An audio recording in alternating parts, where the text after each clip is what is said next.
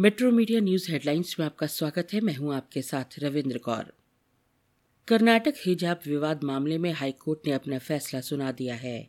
Court ने छात्राओं की याचिका खारिज करते हुए कहा है कि हिजाब इस्लाम का अनिवार्य हिस्सा नहीं है। स्कूलों की ओर से जारी यूनिफॉर्म की बाध्यता सही है। छात्र स्कूल यूनिफॉर्म पहनने से इनकार नहीं कर सकते।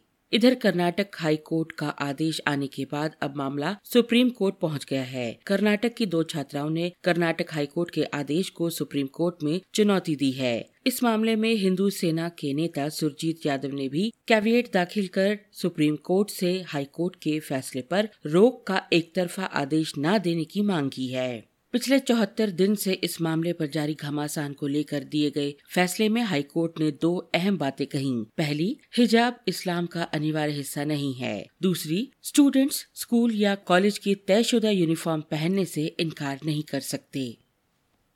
रूस यूक्रेन के बीच जंग का कल बीसवा दिन था। रूसी सेना कीव शहर के नज़दीक तो पहुँच गई, लेकिन यूक्रेनी सेना ने उन्हें बाहर ही रोक दिया। मंगलवार को यूक्रेन के अलग अलग शहरों पर हुए हमले में सैतीस लोगों की मौत हो गई, जबकि कई लोग घायल हो गए। रूस की ओर से दावा किया गया है कि उसने यूक्रेन के दूसरे सबसे बड़े शहर खरसन को पूरी तरह से अपने कब्जे में ले लिया है। इस बीच दोनों देशों के बीच अब तक कई बार बातचीत हो चुकी है, लेकिन जंग को समाप्त करने के लिए आम सहमति नहीं बन पा रही है। इस बीच ब्रिटिश इंटेलिजेंस एजेंसी के हवाले से कुछ खुफिया जानकारी सामने आई है, जिसमें दावा किया गया है कि रूस के पास अब केवल चौदह दिन का गोला बारूद बचा हुआ है। राजधानी दिल्ली में बुधवार से 12 से 14 वर्ष तक के बच्चों के लिए कोविड टीकाकरण शुरू होने जा रहा है। केंद्र सरकार के मुताबिक दिल्ली में इस आयु वर्ग के छह दशमलव एक पाँच लाख बच्चों को टीका लगेगा। सभी सरकारी कोविड टीकाकरण केंद्रों पर टीका मुफ़्त लगेगा। इसका ऑनलाइन पंजीकरण कोविन ऐप या पोर्टल पर बुधवार 16 मार्च को सुबह नौ बजे से शुरू होगा। इसके अलावा सीधे टीकाकरण केंद्रों पर जाकर भी बच्चे पंजीकरण करवा कर टीका लगवा सकते हैं। पुलवामा ज़िले के अवंतीपोरा के अंतर्गत पड़ते चरौसा इलाके में सुरक्षा बलों और आतंकवादियों के बीच मंगलवार को मुठभेड़ में मारे गए आतंकी की पहचान कर ली गई है। पुलिस के मुताबिक मारा गया आतंकी लश्कर तैयबा का ओवैस राजा था। इस दौरान दो आतंकी मौके से भाग निकले हैं। सुरक्षा बलों ने पूरा इलाका खंगालने के बाद अवंतीपोरा अभियान समाप्त करने की घोषणा की है।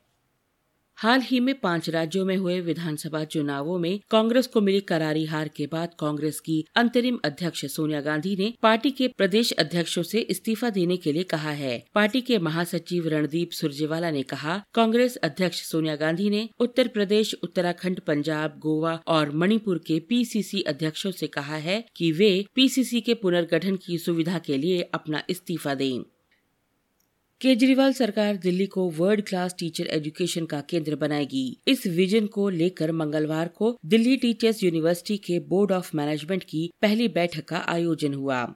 इस मौके पर बोर्ड ऑफ़ मैनेजमेंट को अपना संदेश देते हुए उप मुख्यमंत्री श्री मनीष सिसोदिया ने कहा कि दिल्ली सरकार का इस यूनिवर्सिटी को शुरू करने का उद्देश्य टीचर्स एजुकेशन के क्षेत्र में एक ऐसा विश्व स्तरीय संस्थान बनाना है जो आईआईटी, आईआईएम जैसे प्रीमियम संस्थानों से भी शानदार हो। उन्होंने कहा कि दिल्ली टीचर्स यूनिवर्सिटी पूरे विश्व में टीचर्स एजुकेशन के क्षेत्र में एक ब्रांड के रूप में उभरेगी।